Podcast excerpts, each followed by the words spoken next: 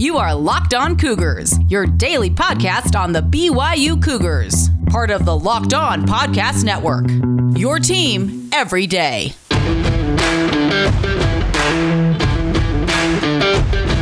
Welcome into a Monday edition of the podcast. Hope you all are doing fantastic. Hope you all had a great weekend wherever you might be.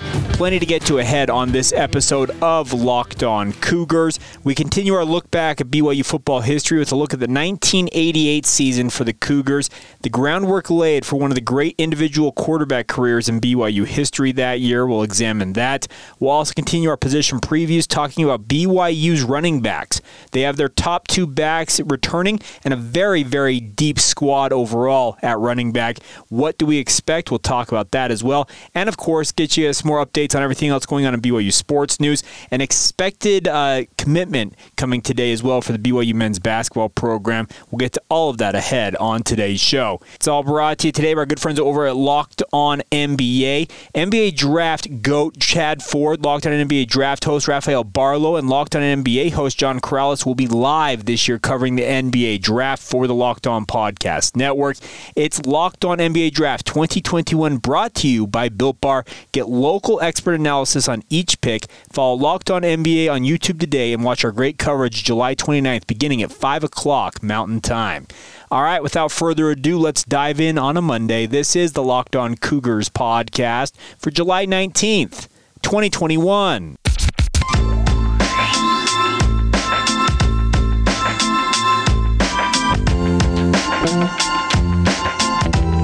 What's up, everybody? I'm Jake Hatch, your host here on Locked On Cougars, your resident B Y U insider.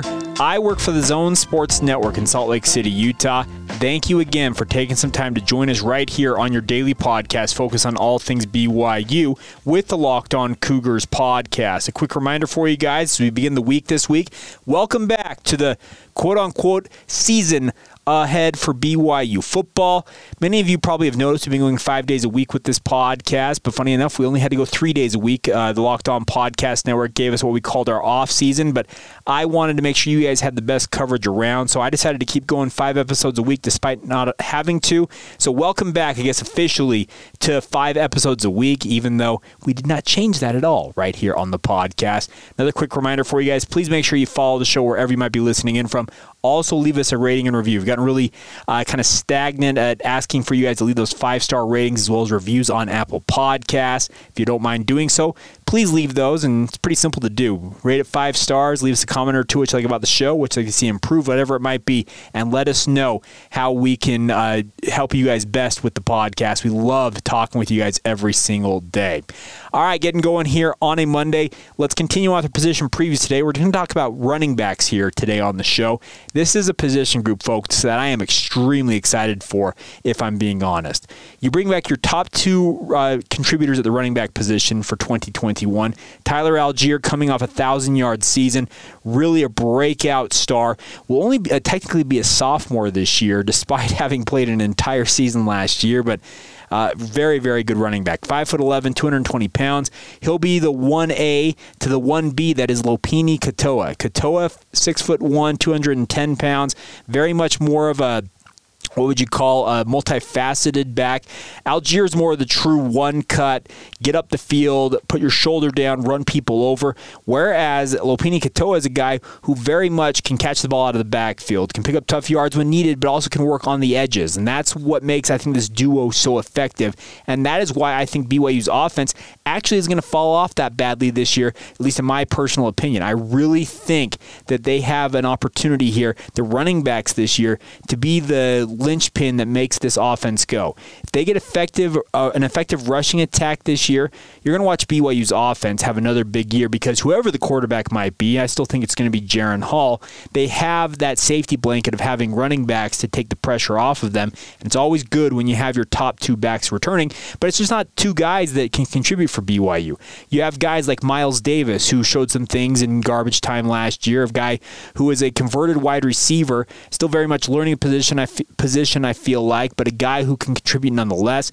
Also, you have Sione Finau, a guy who I thought was going to be the future of the position before he suffered a knee injury in twenty nineteen that really precluded him from getting the proper offseason you would have expected him to need to have a big season in twenty twenty. He came back late in the season, was hampered, just trying to get himself back into shape.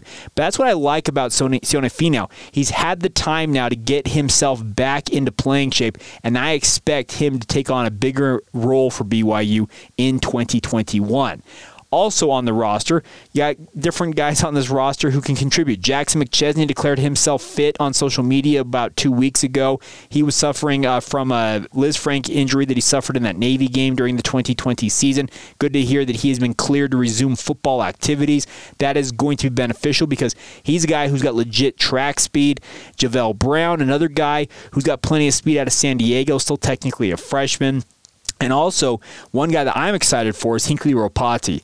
Hinkley Ropati, five foot ten, two hundred ten pounds, might be the most physically um, imposing figure on B Y U's roster because he looks like a superhero. He has got muscles coming out of every part of his body, and this is not meant to sound weird, but he is just jacked. If you see him, if you see Hinkley Ropati, you'll know exactly what I'm talking about. He's a former transfer from Cerritos College, came to B Y U late uh, in the summer last year, then suffered an A C L injury, uh, has recovered pretty much from that. So the running back position for B Y U in twenty twenty-one is going to be extremely deep, folks. I am so excited for it, and I think I left names out. I left names out like Theo Dawson, Mason Fakahua. Uh, who else did I miss? Uh, Fakaosi Nazilai, also on the list, could be playing running back. Also a guy who potentially could be playing linebacker. And also Bo Robinson, another trans, another walk-on from up in the Logan area at Mountain Crest High School. So there is a ton of talent at running back for B Y U this year. Will they have the right bodies? Will they have the Uh, will they have the right, uh, what am I trying to say, the, the, the amount of reps that they need to get all the guys to be satisfied with their roles? I don't know about that. But the good news is you have plenty of bodies. You have plenty of talent at this position. I think it's absolutely going to be a strength of B Y U's offense. Maybe the chief strength of their offense is this running back position. I mean that sincerely because the wide receivers, good. Offensive line, rebuilding a little bit, reloading a bit. Tight ends, very, very deep, as we've already chronicled here on the podcast last week. But I really think this running back position could be the true chief strength of this offense. And when you have a good running game, it makes everything so much easier for an offense. And I expect B Y U's running game to be very, very talented. But uh, one guy, by the way, to pay attention to, as I mentioned, a name that I mentioned late, Mason Fakahua. Expect him to take on an interesting role, more of a Mason Wake type of a role. They list him at running back uh, for Fakahua, but he'll probably play more of that position, that H-back slash fullback position, similar to Mason Wake. Uh, that's kind of what I understand is he's kind of taking on that role. He's a different type of player than Mason Wake, but Wake very effective in his own role at fullback, a guy, as we all like to call him, Air Wake, very capable of jumping over guys, but also contributing in a multiple facet, multifaceted role.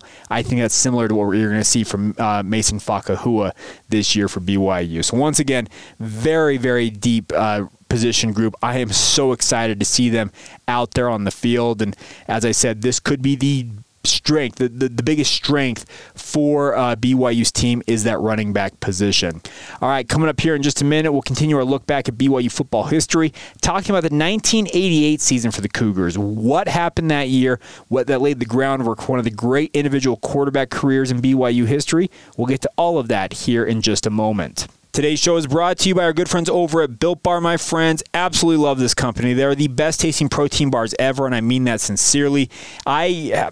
Honestly, I crave Built Bars. I saw some chatter on social media over the weekend that some people love them, some people not so big a fan. You know what? I am a huge fan of Built Bars. What I love about Built Bars, they're delicious, but also healthy for you guys. The macros in Built Bars, let's run them down real quick. Between seventeen or eighteen grams of protein, calorie ranges from one hundred thirty to one hundred eighty calories is extremely low, only four to five grams of sugar, and only four to five grams of net carbs.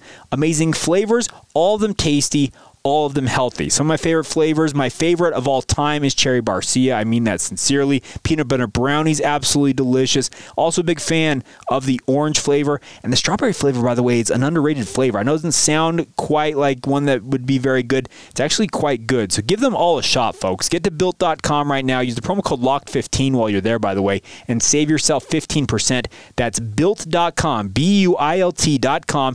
Promo code locked fifteen for fifteen percent off your next order. Once again, Built dot com, promo code locked fifteen, and get enjoying the best tasting protein bars with Built Bar. All right, my friends, today's show is brought to you by First Colony Mortgage. B Y U fans are very familiar with a certain championship team out of Provo from nineteen eighty-four, but there was another championship team that got its start in Utah County that very same year, and that is First Colony Mortgage. First Colony Mortgage is a full-service mortgage lender, so that means from beginning to end, everything is being taken care of by the First Colony team. Zach Hicken is our loan officer at First Colony Mortgage for you, our listeners, right here on Locked On Cougars. Any financing you might need for your home, Zach will take care of you, and I mean that he will take care of you, because guess what? I'm going to check up on him. Check it out, guys. Whatever you might want to do, whether you're looking to get into a new home, capitalize on your home's equity with a cash-out refinance, or you just want to take advantage of the low rates that are still available, Zach will be there to walk you through every step of the loan process. You can contact Zach directly at eight oh one, three eight zero, zero seven five two. Once again, eight oh one, three eight zero, zero seven five two, or check him out at Hicken Home Loans dot com. Hicken is spelled H I C K E N, Hicken Home Loans dot com. That's Zach Hicken, N M L S two oh five, two two one six. First Colony Mortgage, N M L S three one one two. First Colony Mortgage is an equal housing lender. Trust the First Colony team. I want you guys to take advantage of everything they can offer to you guys. That's First Colony Mortgage, a proud partner with us here on Locked On Cougars. Continuing on now with our one hundred Seasons of B Y U Football Countdown. We finished off last Friday at nineteen eighty-seven. So today, we turn the page and look at nineteen eighty-eight for the B Y U football program. And one thing I failed to note in nineteen eighty-seven is there was a certain plucky young freshman who arrived on campus in Provo that year by the name of Ty Detmer. And there's a famous story from Lavelle Edwards. Many of you probably have heard it, but maybe some of you haven't. That Ty Detmer, his uh, stats, he was the high school player of the year in the state of Texas, rewrote the record books, running the offense essentially that B Y U was running in the college game, playing for his father, Sonny Detmer, down there in the greater San Antonio area. But the interesting thing about it was uh, you had Lavelle Edwards talking about the fact, like, based on everything that had been accomplished by Ty Detmer during his prep career, he was expecting, as he said, John Elway to walk through the door, and all of a sudden, a guy who looks like Pee Wee Herman is standing there. And it's nothing against Ty Detmer. Let's be clear about that. But going into the nineteen eighty-eight season, Ty Detmer was just a freshman, but obviously with all the accolades he had accumulated, there was some expectation that he would begin to move up the depth chart, and that's exactly what he did in nineteen eighty-eight. The season started out in not so savory fashion, losing at Wyoming twenty-four to fourteen for the Cougars up there in Laramie. Uh, too bad Lavelle Edwards didn't have another fun comment about how he'd rather uh, lose and live in Provo than win and live in Laramie. But, you know, he, I think, learned his lesson from that uh, incident. But also, after that, B Y U got on a roll. They did take on number nineteen Texas in Provo for their home opener on September eighth, nineteen eighty-eight, and absolutely steamrolled the Longhorns, forty-seven to six. Now, going into the season, Sean Covey was expected to be the guy at quarterback, and for the first part of the season, he absolutely was the guy for B Y U. They followed that up that, that win over Texas up with a win against U T E P in Cougar Stadium. Funny enough, B Y U had, I think, let's see, one, two, three, four, five. Is it six home games in a row? Five home games in a row this season. Crazy to think about, but they hosted U T E P, won that game thirty-one to twenty-seven, one of the closer games between the Cougars and the Miners.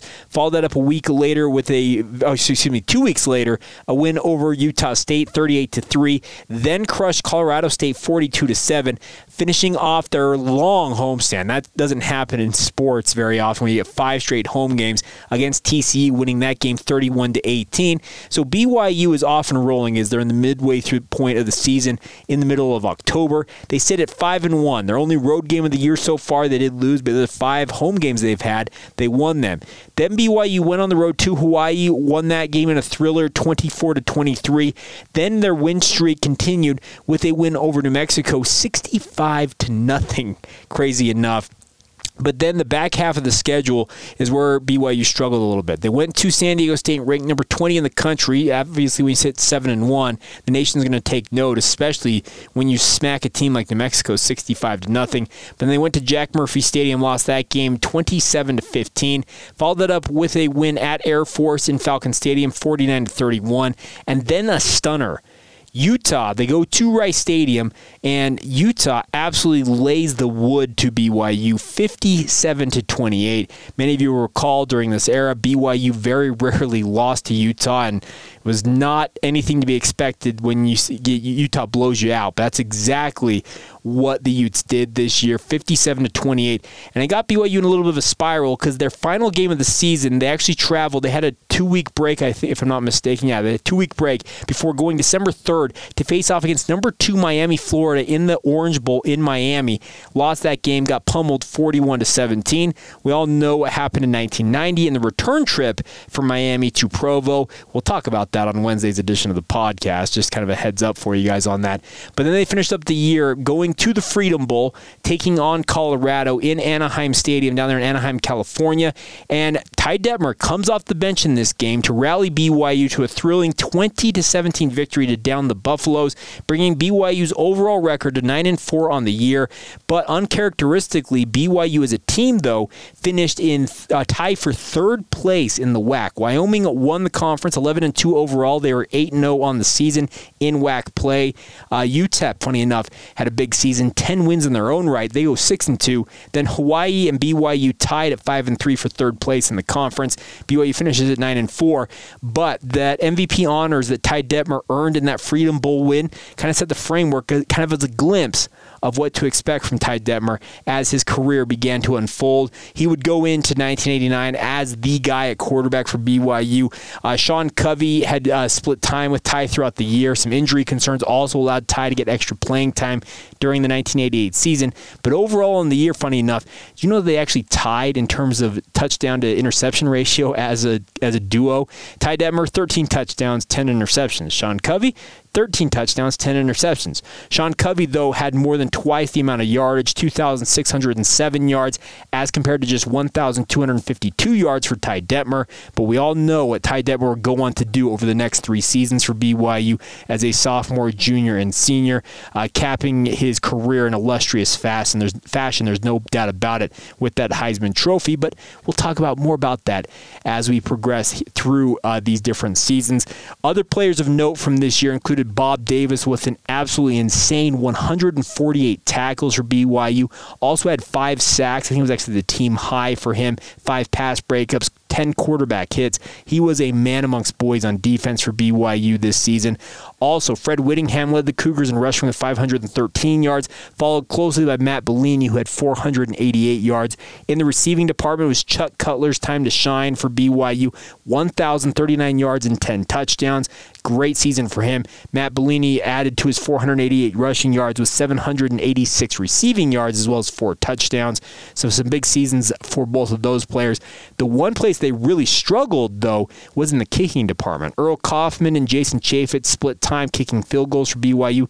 Neither one of them very, very effective at all. Earl Kaufman hit five of twelve field goals attempted. That's an hour, that's forty-one point seven percent as compared to Jason Chaffetz, six of eleven, fifty-four point five percent. So obviously the kicking game left something to be desired. But nonetheless, kind of a down year for B Y U in nineteen eighty-eight. But as we have acknowledged, eighty-six, eighty-seven, eighty-eight, kind of a lull for B Y U after some absolutely stellar seasons Well, the good times are about to come back for B Y U in nineteen eighty-nine, ninety, and ninety-one, and we're going to talk about those in the coming episodes this week on the podcast. The era of Ty Detmer is here. It's going to be a lot of fun to chronicle all, all of it, and we'll get to nineteen eighty-nine on tomorrow's show.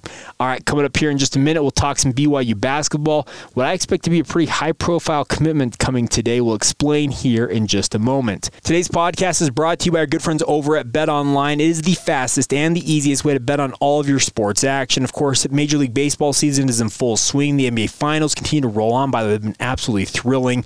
No matter which is one to bet on, M M A, U F C action, golf, futures odds in college or N F L football, it's all available over at our friends at BetOnline. Go to their website, bet online dot a g. Sign up for a free account now, by the way. And while you're there, take advantage of the special offer they have for our listeners right here on Locked On Cougars, and that is their fifty percent welcome bonus. Whatever you deposit the first time at bet online dot a g, you'll get fifty percent of it added for free. It's a great way to have some fun with some free money to bet with at bet online dot a g. Promo code LOCKEDON when you get there to bet online dot a g. Make that f- first deposit, and you can take advantage of all the different offers available to you guys in addition to that one by going to bet online dot a g once again. It's all courtesy of BetOnline, as they are your online sportsbook experts. All right, folks, before we get to the basketball here and round out this Monday edition of the show, just to, uh, for an example, that fifty-seven to twenty-eight blowout win for Utah, how stunning was it?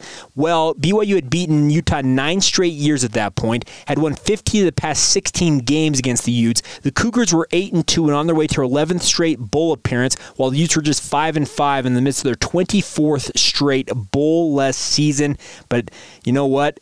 The Utes absolutely handed it to the Cougars. Credit to Scott Mitchell, a guy from Utah County who really laid it to his hometown team. And, man, just a crazy, crazy game. Uh, Utah had five hundred eighty-one total yards, twenty-eight first downs. Mitchell passed for three hundred eighty-four yards and two touchdowns, set several school records in the win. Eddie Johnson had four touchdowns.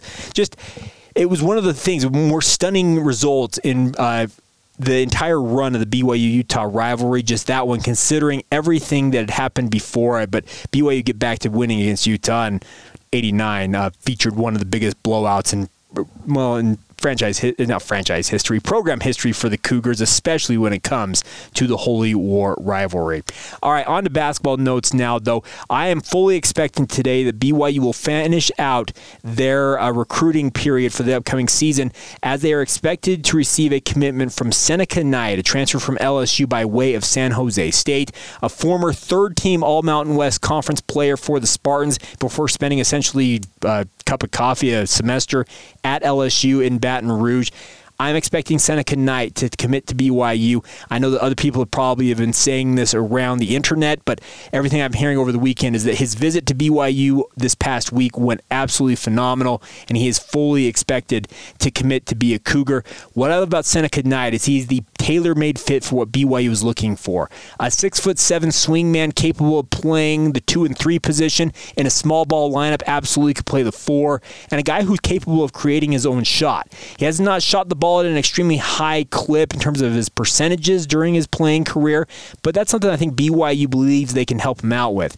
The one question mark about Seneca White, uh, Seneca Knight, not Seneca White, Seneca Knight is, will he be eligible immediately? Because he's already transferred once, so in essence, he's already used up his free transfer, but I can tell you this much.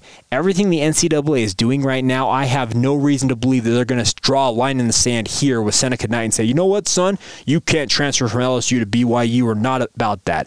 I would fully expect he gets that waiver approved and he will be a Cougar this coming fall, and I think this is a great pickup. This is like the perfect pickup if you're a B Y U fan. If you were looking at the roster and what they needed, they needed a swingman who had some athleticism, could defend at a high level, especially on the opposing team's bigs and wings, especially when they like to step out to that three-point line.